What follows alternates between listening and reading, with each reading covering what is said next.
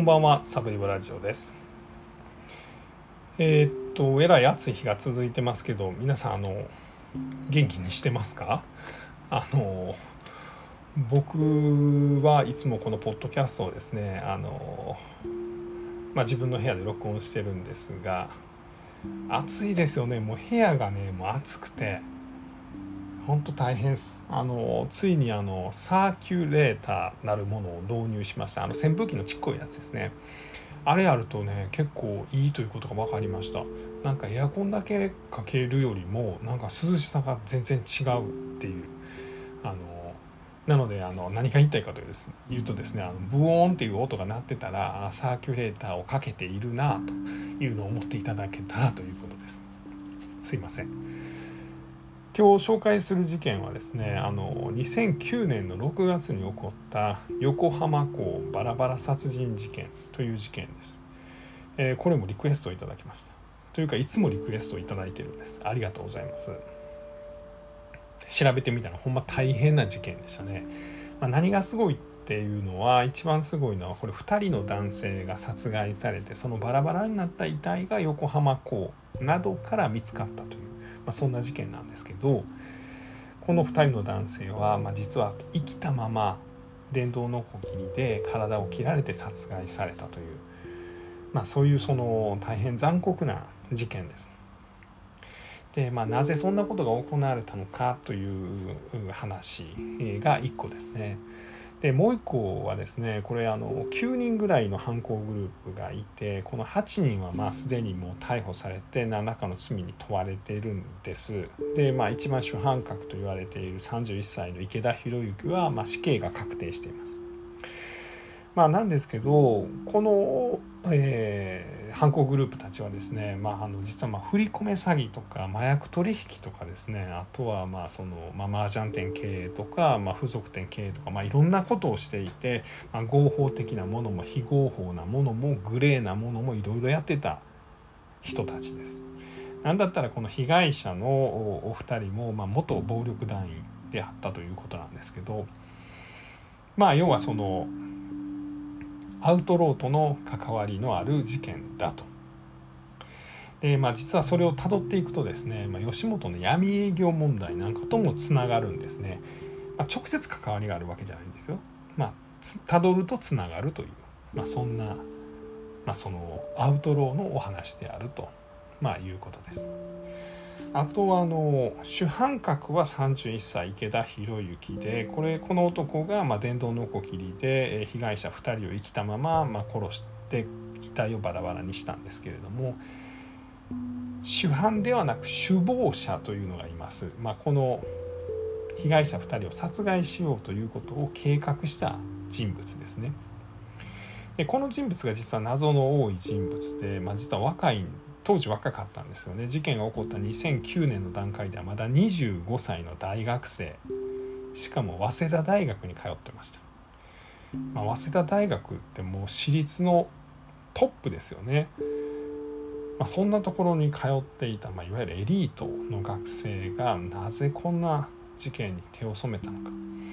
まあ、みたいな話をちょっとお話していきたいなというふうに思ってます。まずはですねこの事件発覚したのは2009年の6月の24日でした。横浜の、えー、幸浦という港です。知ってますかね？僕はあんまりあの横浜にはあの土地勘がないんですけれども、えー、シーサイドラインという電車ですかね、まあ、そんなんが走っててですね幸浦という駅があるんですけど、まあ、ここはなんかちょっとアウトレットなんかもあると、まあ、あの普通のアウトレットだけでではなくてあの工場地帯なんですけどその工場で実際作ってるものを月に1回土曜日に売るみたいな、まあ、そんなアウトレットがあるみたいなそんなとこなみたいですね。ここで、まあ、港の工場地帯ですね。そこで、ま、釣りに来てた男性2人かな？がまあ、この人間の遺体のようなものを見つけると。なかなか釣れへんな。今日ダメですね。昨日なじゃあ先週結構行けたんやけどな。なんか昨日来てた人はな結構釣れたみたいやわ「ん？あれなんや？え？あれなんやあれ?」まあ、みたいなんでこう遺体を発見してしまったんですね。で110番します。まあ、いわゆる成人男性2人分の、まあ、体の遺体手や足や胴体などが見つかった。でまあこの実は横浜港だけじゃなくてですね山梨県にも、えー、遺体の一部が、まあ、遺棄されてたんですけれど、まあ、最初に見つかったのがこの横浜港ということで横浜港バラバラ殺人事件となってます。でまあこうあの亡くなったこの2人の身元が確認されると、まあ、この2人は麻雀店の経営者だということが分かります。これ2人分の遺体が見つかりました。この身元は30代の元暴力団員の麻雀店の経営者2人だということが分かります。まあなのでまあ半グレみたいな感じというのがま被害者であったというとこですね。でこの人たちをたどっていくと、まあ、実はその麻雀店の前の経営者が、まあ、近藤武郎という25歳の早稲田大学の学生であるということが分かってくるんですね。でこの近藤武郎というのは実はすでに警察が、ま、注目していた、まあ、捜査していた男だと。まあもともとはですね振込先グループに所属していましてまあ、このグループがキンググループという、まあ、一時期ですね、まあ、こう一世を風靡した、まあ、振込詐欺のグループなんです。振込詐欺第2世代と言われるんですけれども、まあ、この第2世代の中はですねこのかなりあの頭のいい学生さんらが、まあ、振込詐欺の、まあ、首謀者、まあ、そのリーダーをやっていた、まあ、そんな時代なんですけどその流れを組んだ人物。25歳の早稲田大学の学生でありながら振り込め詐欺で、まあ、お金を大量にゲットしてそのお金でさらに麻薬の密をやってるとまあそんな男だと。でこの近藤武郎という25歳の早稲田大学の学生にはまあ部下がいたんですね。この部下が、まあ、池田博之という31歳の男。でこの2人の、まあ、出会いとか関係っていうのは後ほどお話しするんですが、まあ、この池田と、まあ、その池田の周りにいる人物たちが、まあ、捜査線上に浮上していくんですね。でこいつら全員ですねその麻薬密輸事麻薬密輸事件で、まあ、警察に捜査されてました横浜港バラバラ殺人事件が起きたのは6月その前の年の11月にマレーシアから覚醒剤1キロを運ぼうとしていた2人の男が関空で逮捕されるという、まあ、そういう麻薬密輸事件がありました。逮捕された2人の男はですねいや僕ら何も言われただけであの闇バイトこう携帯サイトの闇の職業安定所というとこがあるんですけど、まあ、そこで出来心で、まあ、高額バイトっていうのを調べてたら、まあ、物を運ぶだけっていうふうに依頼されてで、まあ、マレーシアに行って物を預かってきてでこう関空にやってきたんです。これを渡すだけって言われてたんです。中身は何かも知りません、まあ、みたいな2人が逮捕されました。で警察が「お前そんなこと言うてほなその闇の職業安定所でその連絡先交換したのどこのドイツや」ということで今度はですねまあとある配管工。まあそのパイプとかそんなのを修理してた職業の男が、まあ、実はこの2人運び屋を、まあ、この闇の職業安定所を通じて探していた。あの運び屋をとして仕事を依頼していたと。でえっとこの覚醒剤をま渡す段取りとかですね航空券を渡す段取りとか、まあ、ホテルとかそんな段取りをしてたっていうことがまあ分かったんですね。でまあこの人たちをたどっていくと実はこのバラバラ事件の近藤武郎と池田博之に、まあ、警察はたどり着いていた。でこのグループがどうやらえらいことやってるらしいぞという話になって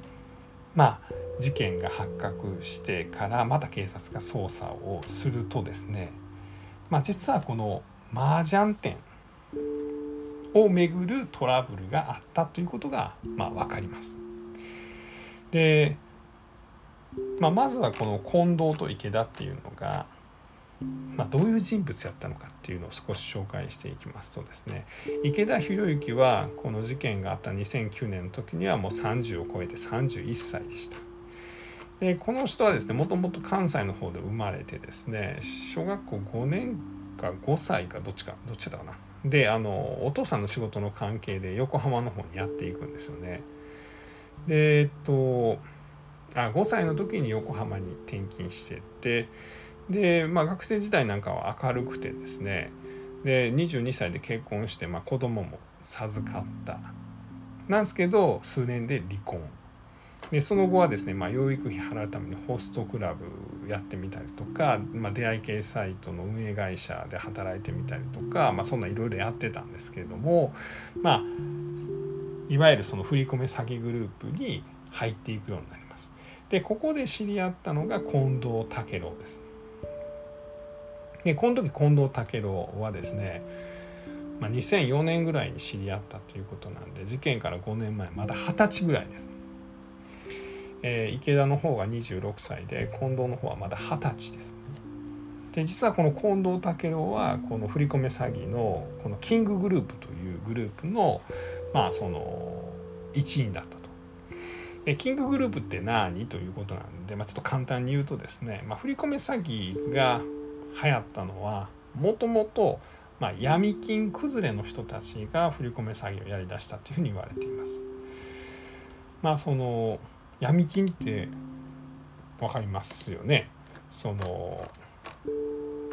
違法に高額な利子を取って、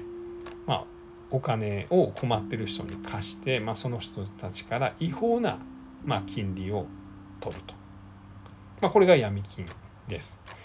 でこの辺がですね、まあ、闇金が2000年ぐらいからかなり摘発が厳しくなって、まあ、いわゆるこの闇金牛島君のあれですねでまあその当時やってた闇金をやってたですね山口組の関係者なんかもどんどん摘発されていくわけです。でまあ闇金なかなかできへんなみたいな感じになってきたのが、まあ、2001年から2003年ぐらいでその人たちが、まあ、闇金で儲けた金でなんかまた儲けようかっていうことになってブームになったのが、まあ、オレオレ詐欺とか振り込め詐欺だったと。なのでいわゆるこの振り込め詐欺第一世代という人たちは闇金の取り立てをやっていた人たちというふうに言われてるんですね。でこの人たちはまあいわゆるオラオラ系なんですよね。お前金返さんかいこれは人の人に借りて金お前返さんとお前どういうこっちゃ？って言ってた人たちがもしもし俺やけどみたいな感じで電話してまあ高齢者を騙していた。まあなんですけどこの人たちは腕っぷしは強いですけどまあちょっとその計画がずさんやったみたいなことで結構摘発されるんですね。でまあもともと暴力団みたいな関係っていうのはこの上下関係がすごいしっかりしてるんで、まあ、それが逆に警察にとっては好都合で下っ端捕まえてもですね「お前の上のやつ誰や」っつったらまあ知ってるわけですよね。で、いや、もう言えないですよ。言わんとお前どうなるか分かってんか、お前何年ぶち込まれるか分かってんか、言わんかいって言って、だんだん上の人間も摘発される。でこれでまあその闇金グループの第一世代っていうのはちょっと弱体化していったというふうに言われています。で次生まれたのが第二世代です。これがこれが大体 2003年から2004年2005年2006年あたりにまあブームになったというふうに言われてるんですけどこの闇金闇金ちゃんごめんなさい振り込め詐欺第二世代っていうのは実はかなり頭のいい人たちだったというふうに言われてるんです。でその中の一人が、まあ、このキンググループのトップだった戸田正樹という男なんですね。でこの人は もともとなんか有名私立大学の現役の学生だったと、まあ、いうふうに言われています。2007年ぐらいにも逮捕されちゃってるんですけど逮捕された時にはですね、まあ、いわゆるその高層マンションの23階建ての19階かなんかに暮らしててですねまあそのアニメなんかが好きでですね高級なフィギュアとか、まあ、そんなんがいっぱいあったりとかまあ現金2億円か3億円ぐらいをそのままマンションに現金で札束で置いてたとか、まあ、そんなことが言われています。でこの人がキンググループっていうのを作ってましてですねで当時ですね、まあ、そのオレオレ詐欺の学校みたいなまで作ってですね、まあ、要はそのやり方をノウハウを教えてでその、まあ、みんなで儲けましょうみたいなことをやっていたというふうに言われています。でそこには本当にあの早稲田大学の現役の学生とかも幹部でいるんですね。でその中の一人がまあ、この横浜港バラバラ殺人事件の首謀者であった近藤武郎というふうに言われています。で、まあ、実はこの人たちがその吉本の闇営業問題にもまあ関わってるんです。あの闇営業問題って何でそもそも問題になったかっていうとですねあれなんか実は吉本の会社がちょっとなんか悪いみたいな空気感になってますけどそもそもはまあ、芸人さんたちがですねその吉本に内緒でその振り込め詐欺集団の、まあ、リーダーの誕生日会に、まあ、営業で行っちゃってたと、まあ、だから闇営業でほんまに闇な人たちとつながりがあったっていうのが、まあ、そもそもな問題やったんです。で、まあ、吉本が芸人さんを処分した。でマスコミなんかも取り上げた。であれまあ鍋プロのあのなんかザブングルとかもなんか一緒に行ってたかなんかそんなんでしたよね。でまあその時にまあ実はそのあれ誰だかな宮迫と論文の誰だっけ？論文の亮亮かの2人が、まあ、記者会見を吉本に無断でやったと。で、まあ、その記者会見を見た松本人志がまあ、社長会長に掛け合ってですねいや吉本もちゃんと記者会見やってくださいってなって吉本の社長が記者会見やった。まあ、それがなかなかのうだうだでですね4時間ぐらいでもやってたんですよね。まあ、それがまたその何ちゅう会社やっていうふうになったみたいな、まあ、そういう流れは一応あるんです。なのできっかけがですねまあ実はそのこのキンググループの一人の誕生日会に、まあ、芸人らが会社に内緒の営業で行ってたという、まあ、そういうことなんですね。まあ実はそういうつながりもあるということをちょっと横道にそれてましたがそんなお話をがあったのでちょっと紹介しました。でですねまあそのキンググループの一員だった近藤武郎この男がまあその振り込め詐欺とかオレオレ詐欺で多額のお金を儲けます。と同時にまあこの闇の勢力といいますか半グレとかとのつながりもできます。でこの近藤はですね風俗店を経営してみたり麻雀店を経営してみたりでさらに一発自分の持ってる資金を使って麻薬の密輸を手がけてみたりとか、まあ、そんなことをしていたんですね早稲田大学の学生でありながら。でその中の一つが麻雀店の経営。まあ、これはまあ合法な仕事なんですけどそんなんもやってた。でこの経営を任せてたのが、まあ、元暴力団員の被害者となる30代男性2人でこの30代男性がですね近藤に対して「近藤君さもうさこの麻雀店俺らに任せや」と。もういろいろ忙しいしな麻薬密輸もあるし薬のやつもあるしな忙しいやろ、まあ、みたいなそんな話をしてきた。で今度は何言ってるんですか、まあ、お二人に経営を任せてますけどオーナーは僕ですから、まあ、ちゃんと僕の指示に従ってもらうの困りますよ。まあな近藤君な、まあ、そうやって言うのは分かるけどやな俺らかってええんやで。警察にな。近藤君が。ベトナムとか。マレーシアから。麻薬密輸し密輸してること。もう警察も結構駆けつけてるそうやんか。もう言うてまうで。いやそれは困ります。いやそれはちょっと話しちゃいません。それやったらやな。この麻雀店。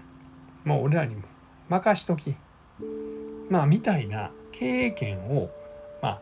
この近藤がですねこの被害者2人取られそうになってたんですね。でまあこの被害者2人はその近藤に対してもう俺らに任しときと言うた。でそれが嫌やったら俺は警察に、まあ、君の麻薬取引のことを言うでというふうに脅した。でこれを落とされた近藤はですね、まあ、自分の部下である池田に相談に行くんですね、まあ、池田の方が年上なんですけども、ま、近藤が言います池田さんお願いがありますえ、何？あの僕麻雀店やってますやん。新宿の歌舞伎町で。うん。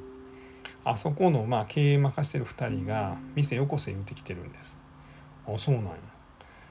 でよこさんかったら僕と池田さんがやってる麻薬の密輸の話警察に言うって言ってるんですよ。そらあかんわな。それはちょっと許されへんな。あいつらなめとんな。そうでしょ？なめられてるんですよ。僕も池田さんも。だからどうにかしてもらえません？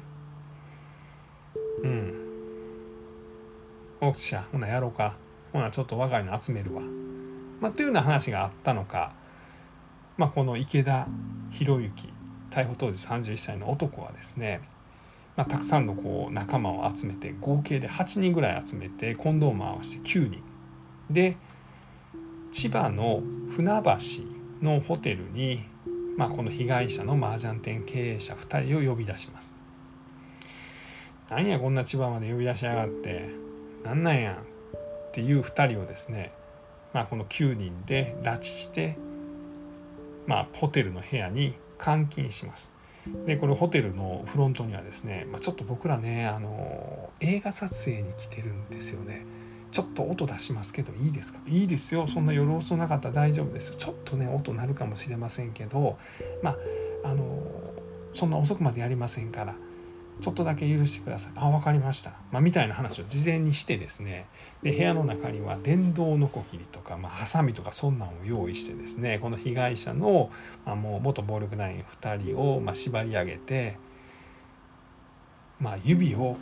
切っていったそうです。でこの辺りがですねこの裁判の傍聴記録に書かれてるんですけど、まあ、被害者の一人はですねまあ、おお風呂に連れて行くんだけはやめてください。僕密室無理なんです。なまあこの池田ですね、まあ、実行犯の池田が、まあ、安心せ安心せそんなもん溺れ死ぬ？溺死で死ねる？そんな甘ったれた殺され方されると思ってんのかお前。え？もしかしてさっきの電動ノコギリですか？やめてください。せめてもう殺してください。殺してからで切ってもらって結構ですから。え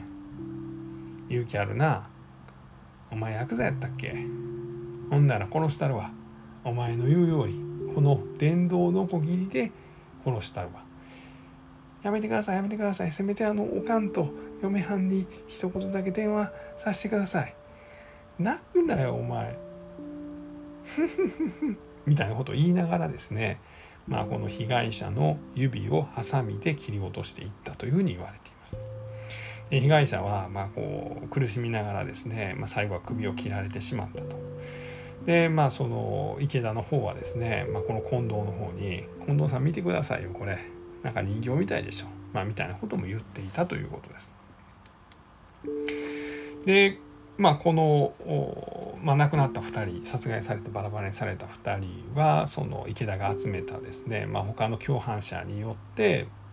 横浜港に、まあ、遺棄されたで一部はですね山梨県の方にも遺棄されたということです。で結局ですねこの麻薬の取引なんかでもともとこのグループはあの警察に取り調べされていましたので、まあ、そこからこの芋づる式にこのあの2009年の6月24日に横浜港で遺体が見つかってからですねあのこの殺人事件と死体損壊死体遺棄についても警察が調べていきます。で主犯格の池田も逮捕されました。で、まあ、池田はですね、まあ、その警察の取り調べに対してはですね、まあ、そのどこに捨てたとか、まあ、そういうことも、まあ、どんどんあの何て言うんだろうあの否認することなくですね、まあ、その罪を認めていきます。で最終的に、まあ、これあの裁判が行われるんですけどこの頃ちょうどまあ裁判員裁判が始まったタイミングで、まあ、実はこの死刑が求刑されるんですね池田には。で死刑が求刑されたのは2例目で最終的に、ま死刑が確定するんですけども、ま裁判員裁判で初めて死刑が確定された事件でもあると、まいうふうに言われています。で、まあ、実は池田はですねあのもともとこれあの麻薬取引ですね覚醒剤の取引で調べられてる時にあのお前あの横浜港で遺体上がったやつお前も関わってるやろって言われてああそうです実は僕がやりましたっていうことを言ってるんですよね。でこの警察との取り調べのやり取りが、まあ、その自ら否認するわけじゃなくて進んで罪を認めたというのは、まあ、自首に当たると、まあ、弁護士側は言っててですね、まあ、要はその2人殺害して死体を損壊して遺棄したけれども、まあ、その死刑はやりすぎなんじゃないということを言っていた。まあ、ですが一審は裁判員裁判で死刑の判決が出た。でこれ実はその時の裁判長もですねまあ、あの死刑に処しますみたいなことを言って理由をいろいろ言った後にですね、まあ、ですが、まあ、重要な裁判なので、えー、被告は、えー、控訴を検討してくださいということを言ってるんです。まあ、裁判官が控訴しろって言ってるんですね、まあ、それもどうやねんとは思うんです、まあ、自分のちゃんと判決にねもしくは自分と裁判員が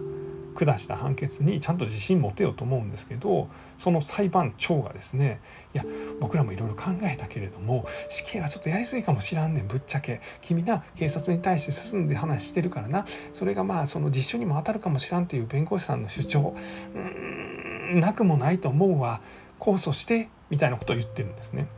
でもなぜか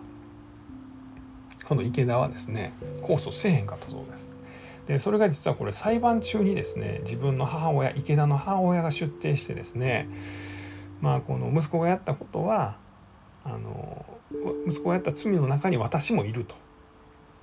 まあ、いうようなことを言ってあのあの被告は私の息子だと。で昔は明るかったと。でなぜこうなったのかわからないけれども私はこの罪を背負って一生生きていくみたいなことを裁判の中で言ったんですよね。でこの時池田は裁判中だけど泣いてしまったと。で実はこれがですねもう池田はもう自らもその罪を償おうというのを決めて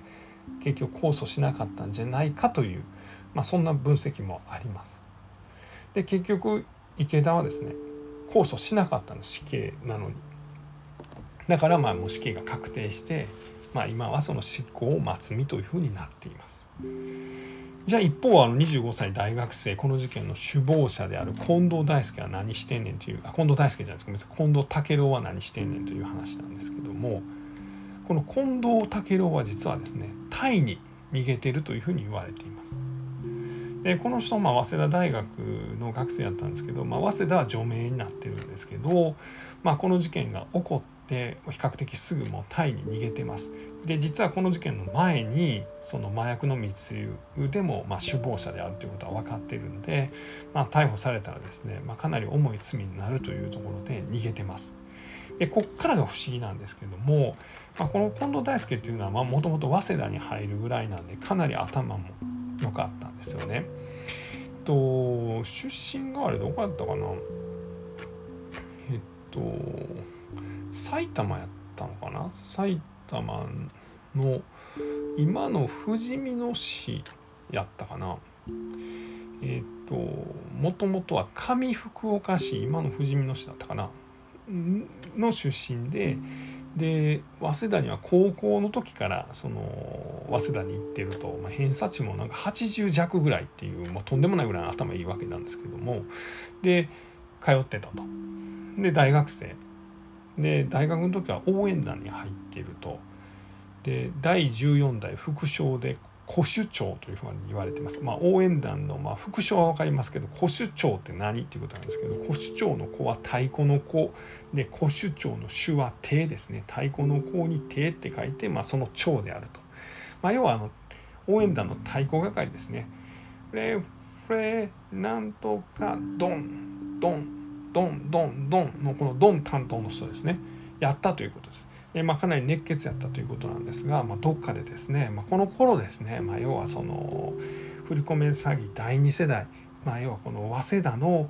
学生もですねこの振り込め詐欺のそのキンググループの幹部なんかをやってて、まあ、その辺に誘われてその世界に入っていって、まあ、そこから一直線まあそのおそらく半グレとか、まあ、何だったら暴力団とこの関わりも持ってですね、まあ、この覚醒剤の密輸とか、まあ、そういうものにも手を染めていったんじゃないかというふうに思われます。で一番不思議なのは実はこの近藤武郎ですね、1983年生まれなんで現在30歳なんですけど写真が1枚もないんですこれがむちゃくちゃ不思議なんですよね。普通この手の事件の、まあ、首謀者だったら、まあ、例えばこの早稲田のなんか写真とか応援団の写真とかですね。それいっぱいあるはずなんですね。山ほど顔面出てくるはずなんですね。しかもあのこれ今国際手配もされてるんですね。指名手配されてるのに写真がないっていうこの不思議さ。だからまあここはネットなんかではですねまあ実はその近藤武郎のはまあかなりそのなんだろう今いわゆる上級国民なんじゃないの？っていうようなことは指摘されてます。まあ、これはほんまかどうか分かりませんけど。で、まあ、タイの方に逃げてるということで、まあ、覚醒剤の密輸と、まあ、この横浜港バラバラ殺人事件の、まあ、主犯格として、まあ、現在も、まあ、指名手配中、まあ、どっかで捕まる可能性は高い、まあ、もしくはもう亡くなってしまってる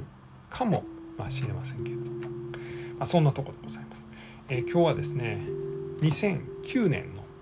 6月に起こった横浜港バラバラ殺人事件についてお話をさせていただきました。まあ、なのでこれ横浜港バラバラ殺人事件って言ってますけど殺人が行われたのは千葉県の船橋市で遺体が遺棄されたのが、ま、横浜港だと、ま、いうことですね。はいそんなところでございました、えー、暑い日が続きますがあのどうかお体にお気をつけてお過ごしください。